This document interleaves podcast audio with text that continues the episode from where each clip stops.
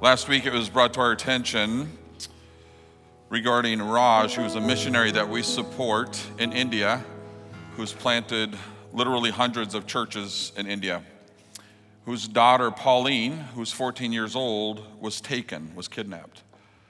And last week we began to pray uh, for that family and for the return of Pauline. Um, no new news this morning to report, uh, but we want to continue to pray. And so as we go to prayer this morning, um, would you join me? Oh God, we call upon you,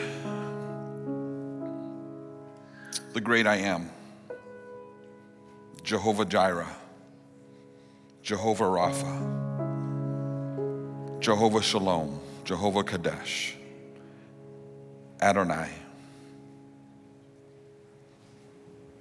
We call upon you, our God, who possesses all power, all authority. And we ask, Lord, that you would intervene in this particular situation. Lord, I pray that uh, there would be a means by which Pauline would be rescued. In my understanding, uh, a group would be rescued. Lord, I pray that um, the detectives and the police and those who are searching the family, Lord, that you would direct their steps, that you would give them wisdom to know which way to turn, where to look, the questions to ask. But Lord, would you bring her home safely? We pray. And only you can do that. And now, God, as we turn to your word, I pray that uh, you would speak to our hearts as we learn more about who you are, as we continue to look at the titles and the names by which you are addressed in the holy word of God. Open our ears and our hearts this morning, Lord. In Jesus' name, amen. Good morning. If you have a Bible, we're going to be in Luke chapter 5, verses 1 through 11 this morning. Luke 5, 1 through 11. You can scan that QR code, and that'll take you right to the Bible app and, and uh, everything that you need. If you need a Bible, slip a hand up. We've got ushers coming down the aisles. They'll get one in your hands. You can borrow this morning if you need it. We're so glad that you are here worshiping with us this morning. Those who are joining us online in traditions in our kindred campus, different places, uh, worshiping the same God through the same church. So far in the series, uh, you heard me in my prayer mention the different names of God, and, and that's the series that we're in. And this morning, we're going to look at Adonai. The series will end on December 25th, in which we will look at the title Emmanuel. And you heard Pastor Jonas mention we've got some exciting things coming up uh, for Christmas starting next week, the 11th and the 18th. We're going to have some great Christmas services. On this stage next week, we will have a 75 member choir, a 25 member orchestra, and 50 kids. We'll have 150 people on the stage next week leading us in worship for two weeks in a row. Super excited about that. Yes, invite all of your friends, invite people you don't even know. Go to Walmart, wear your pajamas, do whatever you need to do. Just get people here. And the reason we want to get people here is not just so we can pack this place. That is a goal. Uh, that is that would be phenomenal because we want to watch God work in people's lives. And we know that more than any other time uh, of year, people come to Christ during this season. Do you know anyone who needs Jesus? People are most apt to come to church during the Christmas season. Christmas Eve on the 24th, we'll have two services, 3:30 and 5. And I want to make sure that I announce this correctly because on the 25th, it's a Sunday this year. And we will have a service, one service at 1045, but the two Christmas Eve services and the one on Sunday morning are identical. So what we're asking people to do is to choose one of those services. Now, if you choose one on Christmas Eve and you come on Christmas, it's okay. You'll just show up and say, hey, I think this is similar to last night. And it will be because they'll be identical, but you're welcome to come to both. So um, we just encourage you to think ahead with that. We know that Christmas Eve is a very busy place around here, and this place will be packed. And we're excited about that because we want to worship King Jesus. It was 2002 at the Illinois Wesleyan University commencement where William Ernest Henley spoke and he shared this thought Your time on this earth belongs to you. You have to decide with whom and how you will share it. Just make sure that when you look in the mirror at the end of the day, you feel good about what you see. Be the captain of your soul, the master of your fate. William Ernest Henley. Everywhere you go, everywhere you turn, everywhere you look, we're being told you can do whatever you want, whenever you want, however you want, and you're not accountable to anyone. After all, you are the master of your own universe. One of humanity's greatest struggles is the thought of being a servant, which would suggest a master different than self. Today, I want to introduce another name, the name Adonai. And in the Old Testament, Adonai was a name that became uh, popular by the Jewish people after they returned from their exile in, in Babylon. The name was used in place of Yahweh because of their deep reverence for him and his name coming out of exile. It means master or Lord, Adonai. The name Adonai is used over 300 times in the New Testament. The name Adonai reveals the relationship which God maintains towards his creation as master and Lord. Throughout the Old Testament, those who know God as Adonai acknowledge themselves as servants. They knew their place. The meaning of Adonai is Lord, Master, and is carried over into the New Testament and is translated in the Greek, Kyrios, and it's used a hundred times in the New Testament of Jesus. It's a name that reminds us that we are not our own, that we, in fact, were bought with a price, a hefty price. Words that are used to describe us as followers are servant, bondservant, slave, as enslaved to righteousness. Those are the descriptive words in the New Testament that describe us as followers of Jesus. That we're servants, we're bondservants, we're slaves to righteousness. God, as Adonai, calls all God's people to acknowledge themselves as his servants, recognizes his right to command them as Lord in their life. Jesus Christ is our master and at the same time our ultimate servant example. He's both. Matthew 20, 28 says it just as the Son of Man did not come to be served, but to serve and to give his life as a ransom for many. To be a servant of Jesus Christ is the greatest freedom and joy of all as a believer. We live and long to hear the words, well done, good and faithful, what? Servant.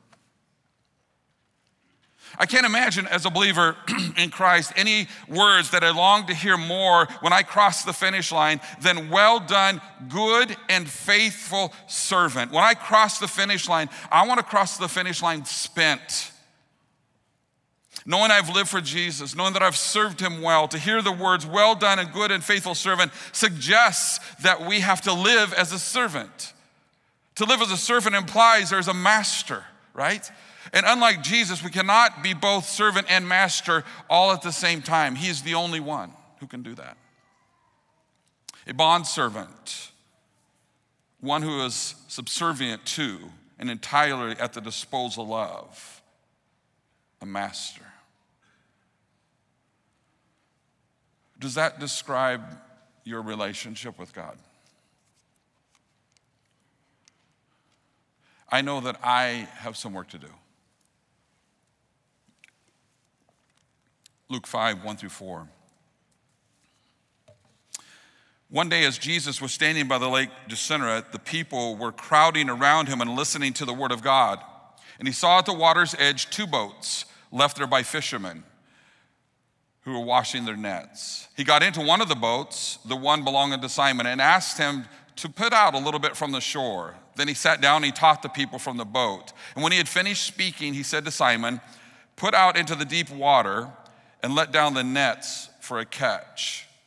What we see in these first few verses is Jesus calling or inviting his very first disciples to follow him.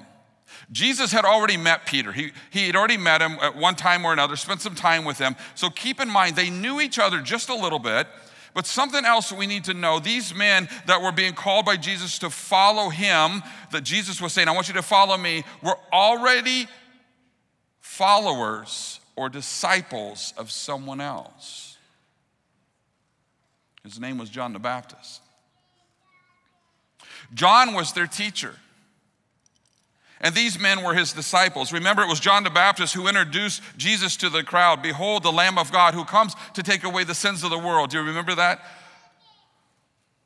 And then he baptized Jesus. And it wasn't long after that, John landed himself in prison. And Peter and all the rest of the disciples went back to fishing. That's what we see happening here in Luke 5 the one they were following and the one that they had attached themselves to, because that's what a, a, disciple is. They attached themselves to a leader or, or, or a teacher, was now in prison.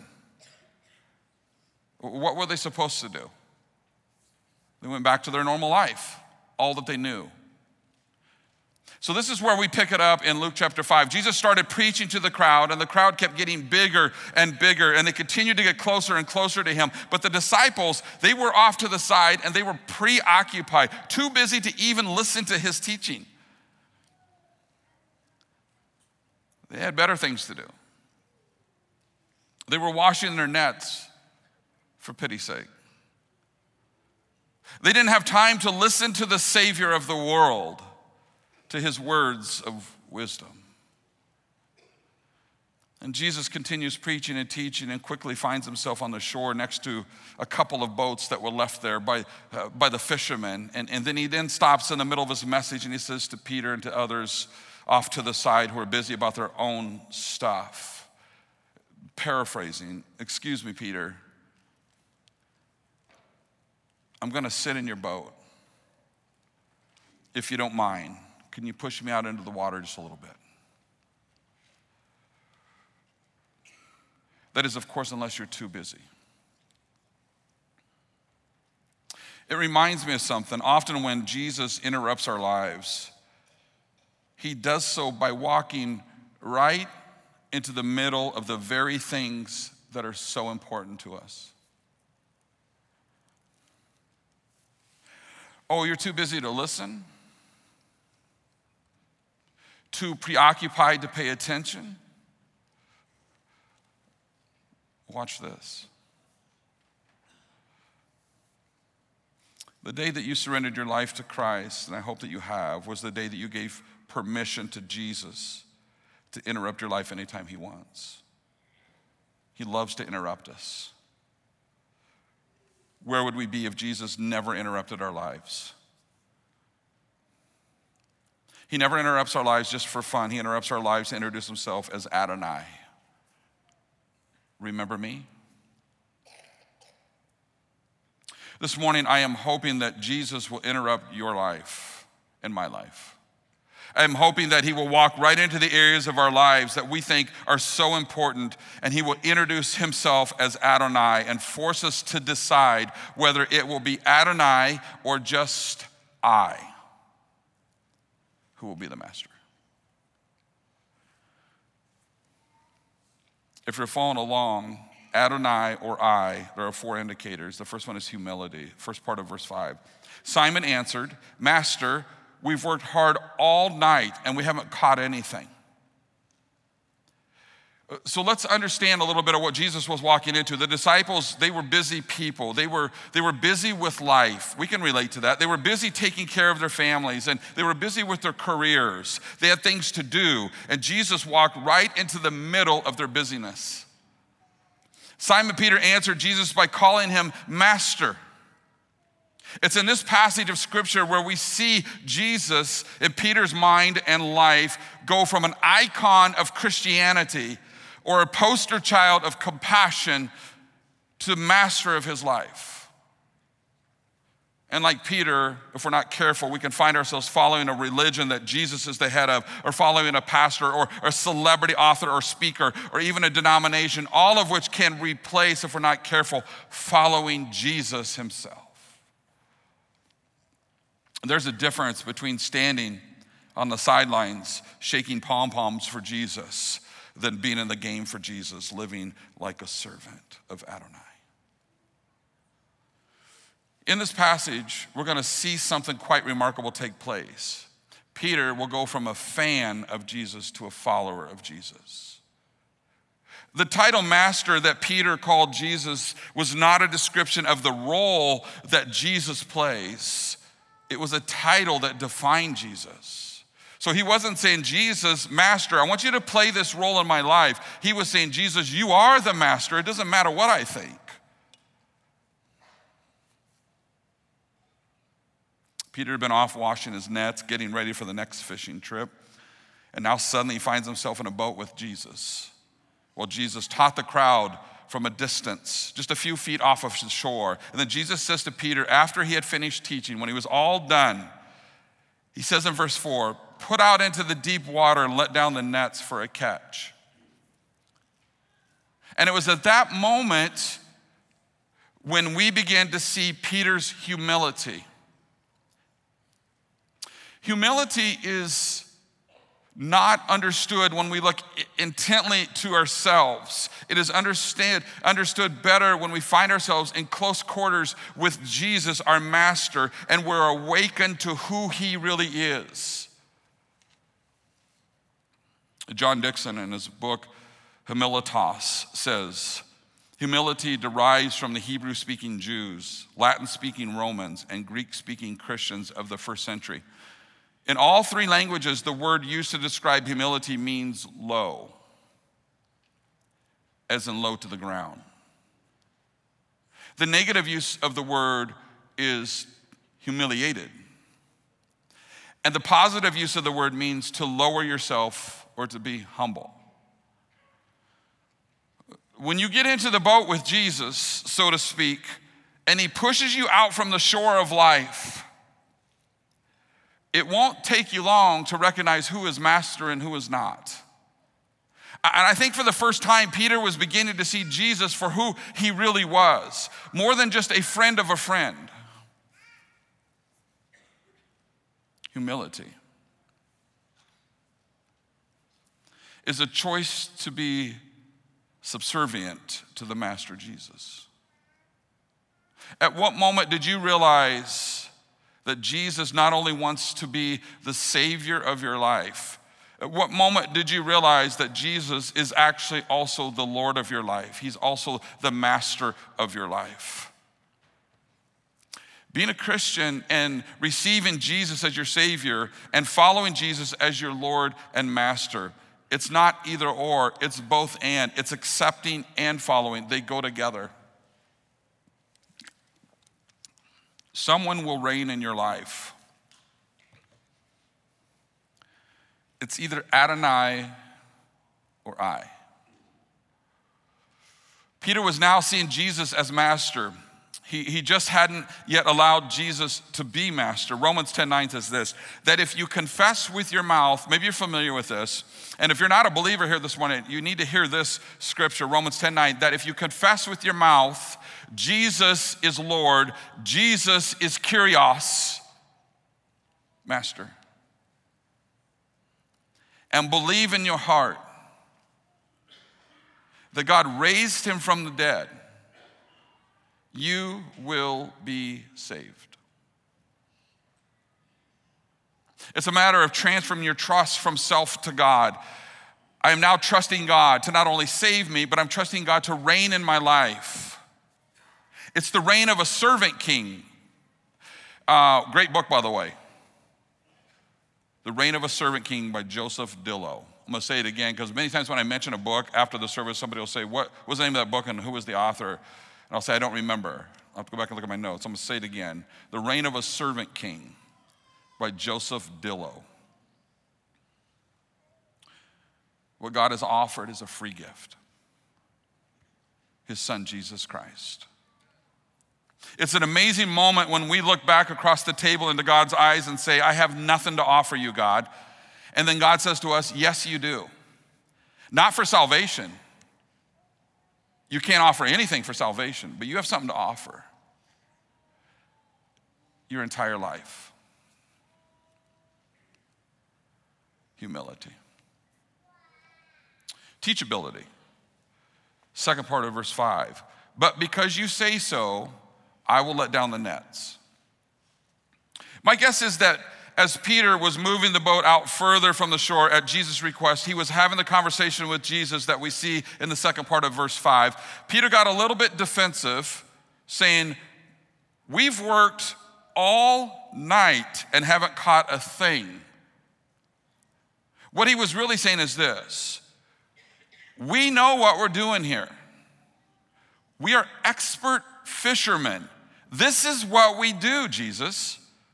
This is what we're trained for. We've come from generations of fishing experts. This is how we make a living and take care of our families. We are good at what we do. We have not caught a thing all night. We are fishermen. Jesus, you are a carpenter, and I'm guessing a pretty good one, but you are not a fisherman like us. Adonai or I. And here's the teachability. And then he says this, but because you say so, I will let down the nets. But because you say so, I'm willing to surrender. Peter was confronted with Jesus, who was a carpenter and at best a novice fisherman, maybe. But because he was master, Peter was teachable, even in the areas of life where he was the expert. He was willing to give the master the podium, and Peter would become the student. Now, this is a huge thing and extremely important for us to get. Jesus is master, even in the areas of our lives where we're the experts. He's not only master in the areas of life where we need Him or where we need help. He's the master in every area of our life, including our expert areas. The areas of life where we think we've got it all figured out. The areas of life where we're trained in. The areas of life that we have found success. You know, all of those areas that we haven't invited Jesus into because we don't need Him. He's still master in those areas. Peter, an expert fisherman, was willing to submit to a carpenter to learn from him only because he was master Adonai. Is there an area of your life where you are the expert that you are unwilling to surrender? Or maybe you just haven't realized your need for him in that area. Or maybe there are areas that you have never even considered surrendering to Adonai because you thought you had it all under control. Like Peter, because you say so. Kyrios, Master, Lord, because you say so, I'll put down the nets. Humility, teachability. Verses six and seven, obedience. When they had done so, they caught such a large number of fish that their nets began to break. So they signaled their partners in the other boat to come and to help them. And they came and filled both boats so full that they began to sink. Isn't it true that we sometimes leave the fishing guide on the shore, so to speak, and attempt to go through life fishing on our own, trying to fill our own nets? You can either fish your way through life as a Christian, or you can spend all of your time repairing the nets that Jesus keeps breaking. It's about obedience. James 1 22 through 25 says this. Should see it up on the screen here. Do not merely listen to the word and so deceive yourself. We're talking about obedience. Do what it says. Anyone who listens to the word but does not do what it says is like a man who looks at his face in the mirror and after looking at himself goes away and immediately forgets what he looks like.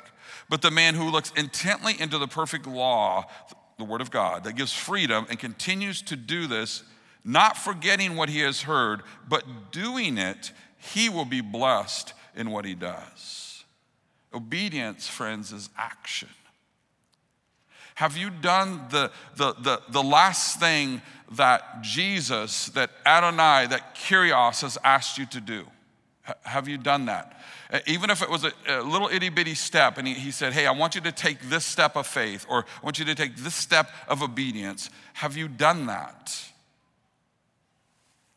Maybe it's a decision of right or wrong. Maybe the Holy Spirit has impressed upon you and you've kind of been pushing that away. When you let Jesus be Jesus, you know this as well as me that everything changes. We become much more interested in seeking and knowing what His will is. We are much more intent on hearing His voice. We're much more focused on staying in step with God. If you want to know whether you're allowing Jesus to be Adonai or Kyrios in your life, then ask yourself these questions Am I seeking God through prayer and the Word? Am I desperately wanting to hear from Him as to what He wants me to do? Am I aware of the things that God has told me to do?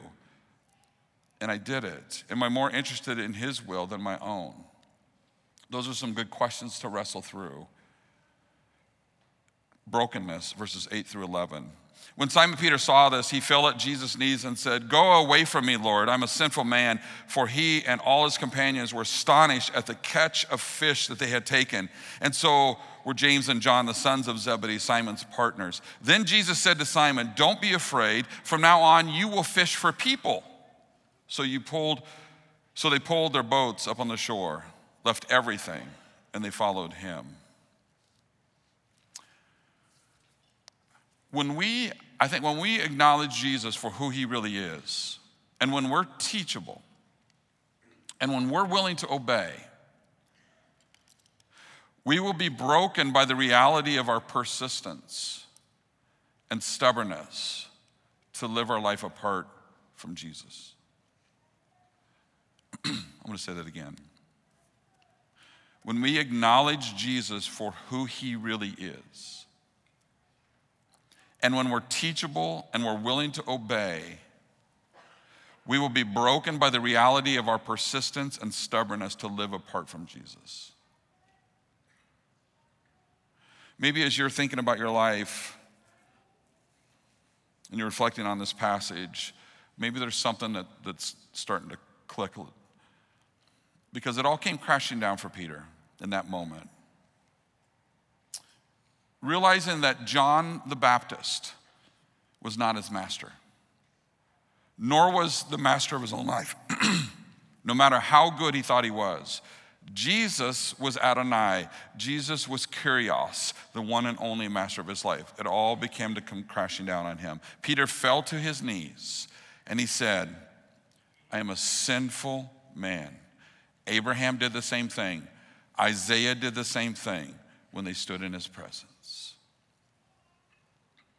And what did Jesus say to Peter? Don't be afraid.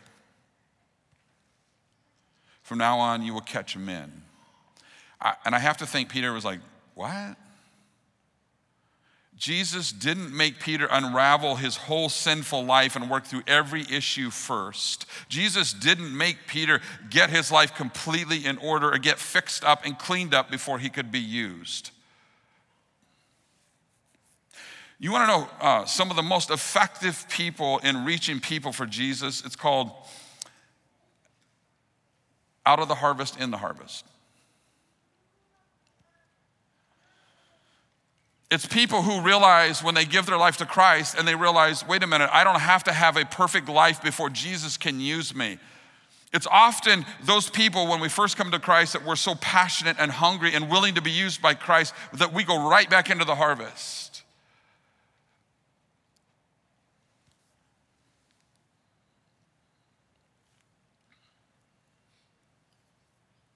Here's what Jesus said to Peter I'm your Lord and I'm your master. Don't be afraid. From now on, you're not going to spend your life fishing on the shore of Galilee. You're going to follow me, and I'm going to teach you how to fish for men by using the message of my life, meaning Jesus. You're going to use my message, my life. Verse 11 left everything and followed him.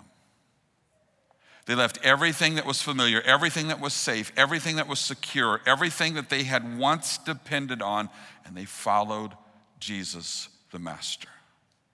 God may or may not call you to follow him physically. He may not say, Hey, I want you to move to X. But He will call you, and He is calling you, and He is calling me to a life of following. Sometimes we get caught up in, oh, I just want to lead, I want to lead, I want to lead.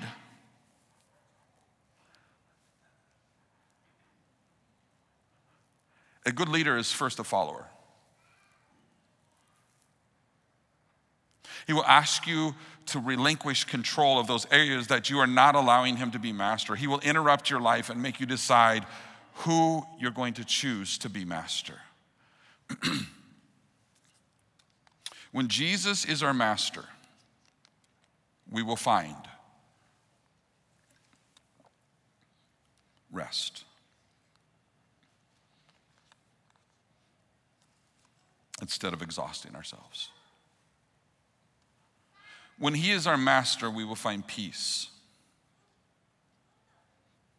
Instead of becoming paralyzed because of fear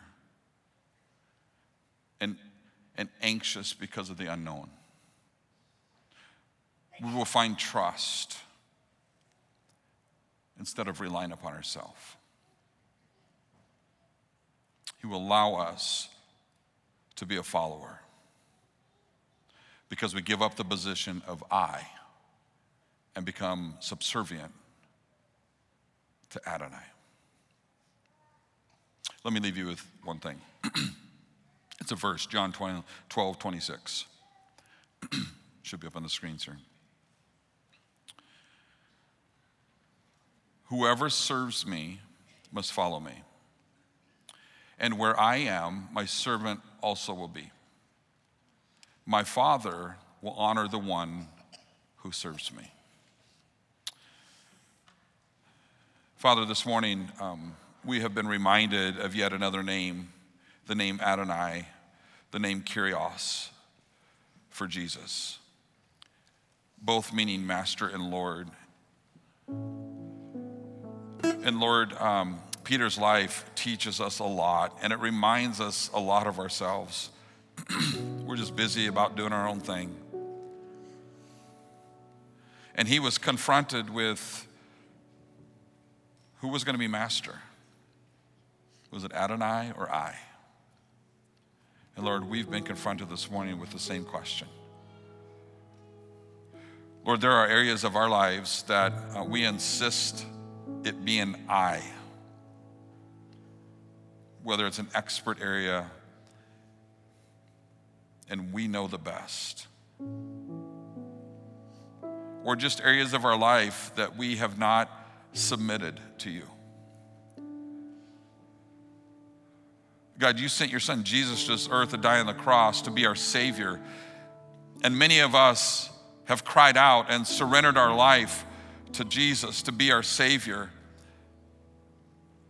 But it doesn't stop there because we are also called to be a follower of Jesus. And as we follow, that's when our life is transformed little by little by little as we get to know you more and more.